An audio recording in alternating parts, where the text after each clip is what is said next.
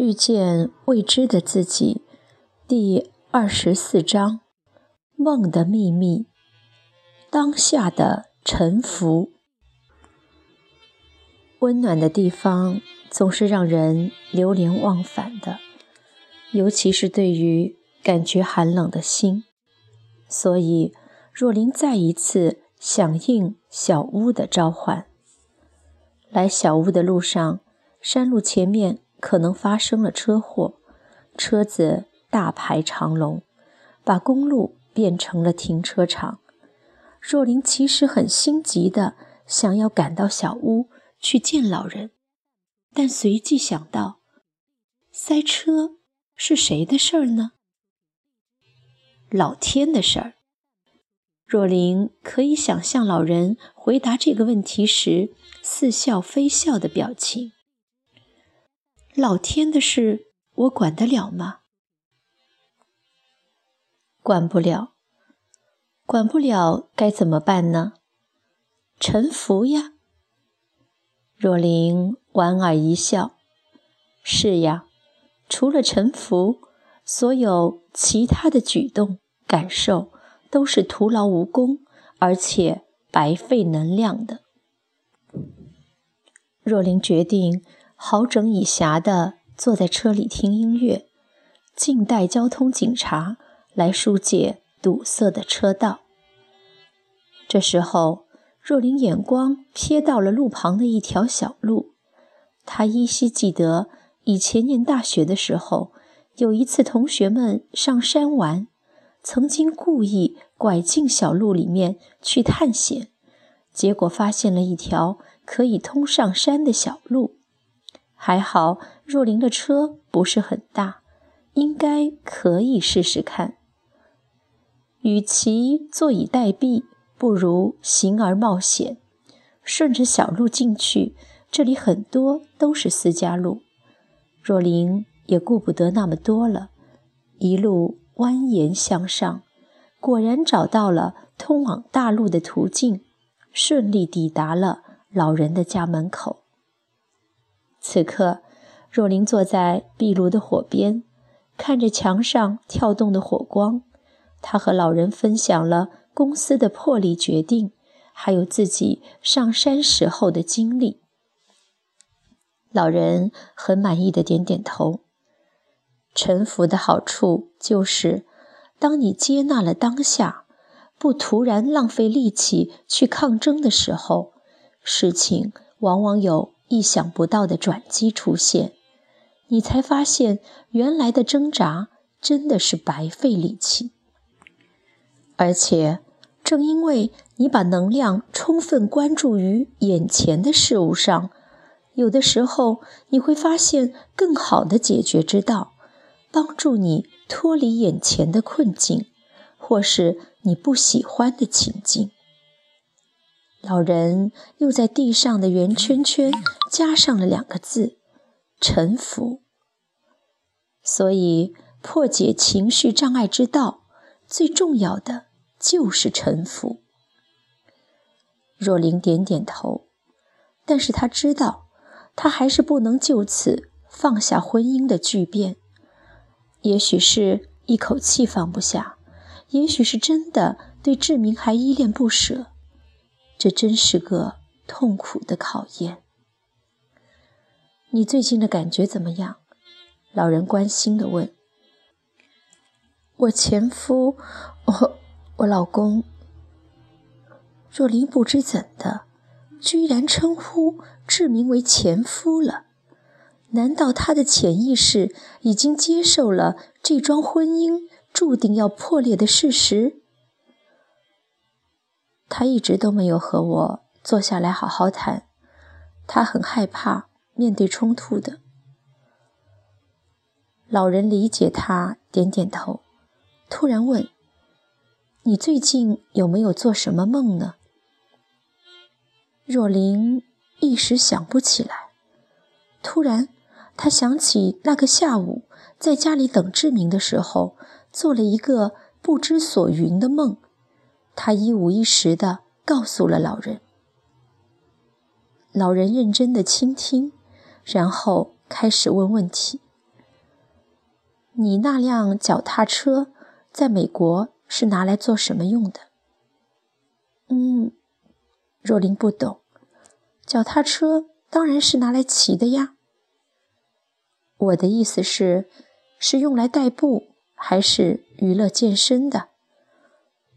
哦，是用来代步的，从家里到学校很近的。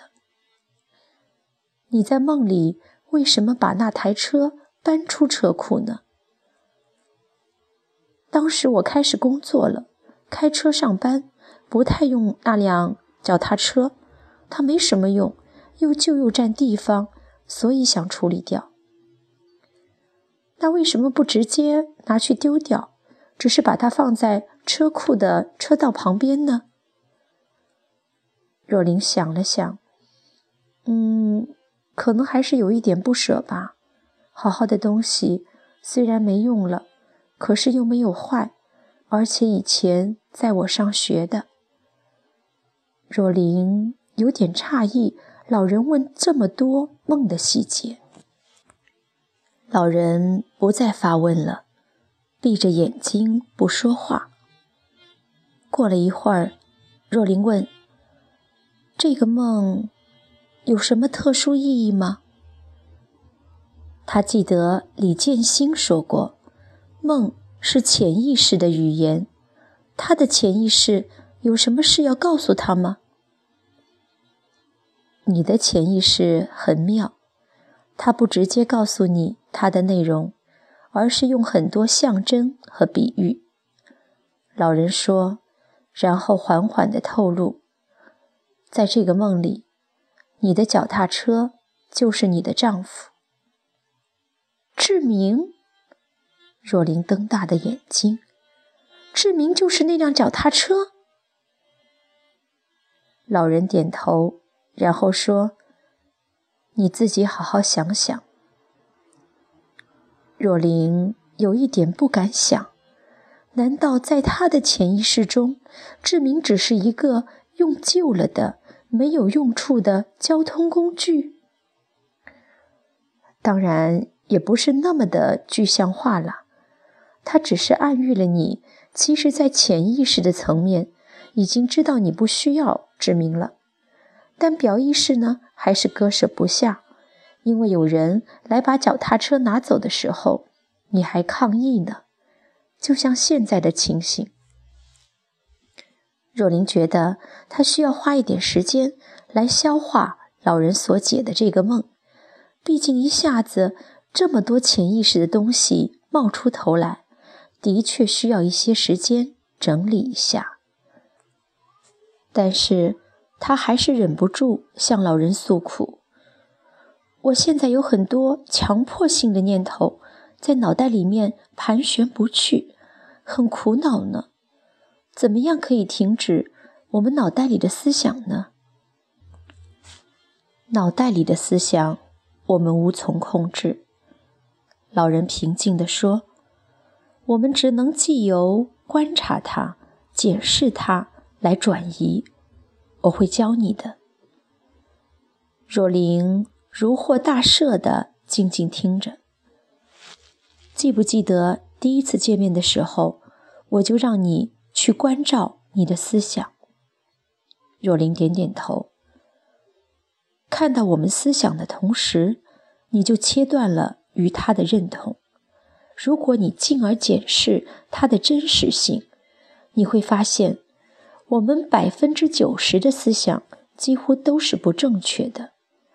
当你不再盲目的听从脑袋里的声音时，就是他可以止息的时候了。老人歪着头想了一下，写了一个名字、电话给若琳。你去找他，他会教你如何去检视我们思想的真实性。想一想，老人又写了一个名字和电话。他也是很好的体验者，会帮助你度过目前的难关。若琳仔细地把老人写的纸条收好。还有一个办法，就是把注意力带回到当下。因为你如果去看你的思想的时候，你会发现你所想的东西，不是在过去，就是在未来，很少是当下这一刻的关注。老人很认真地说：“这个时候，如果你把注意力拉回到你现在正在做的事情上面，比如说，如果你在洗碗，你就感受一下水的温度，皮肤和碗盘接触时候的感受。”碗盘从油腻到干净之间，你手指触摸它们的感觉变化，等等，这样就可以阻止自己的胡思乱想。那如果我当时没有在做什么呢？比方说坐车等待的时候。若琳问的问题都很实际。很好，那么。你就把注意力很好，那么你就把注意力放在你的内在身体，去体验你当时身体各个部分的感受，或者把注意力放在你的呼吸上面，因为你知道吗？老人停顿了一下，我们的思想总是在过去和未来。但是，我们的身体和呼吸却永远是在当下的。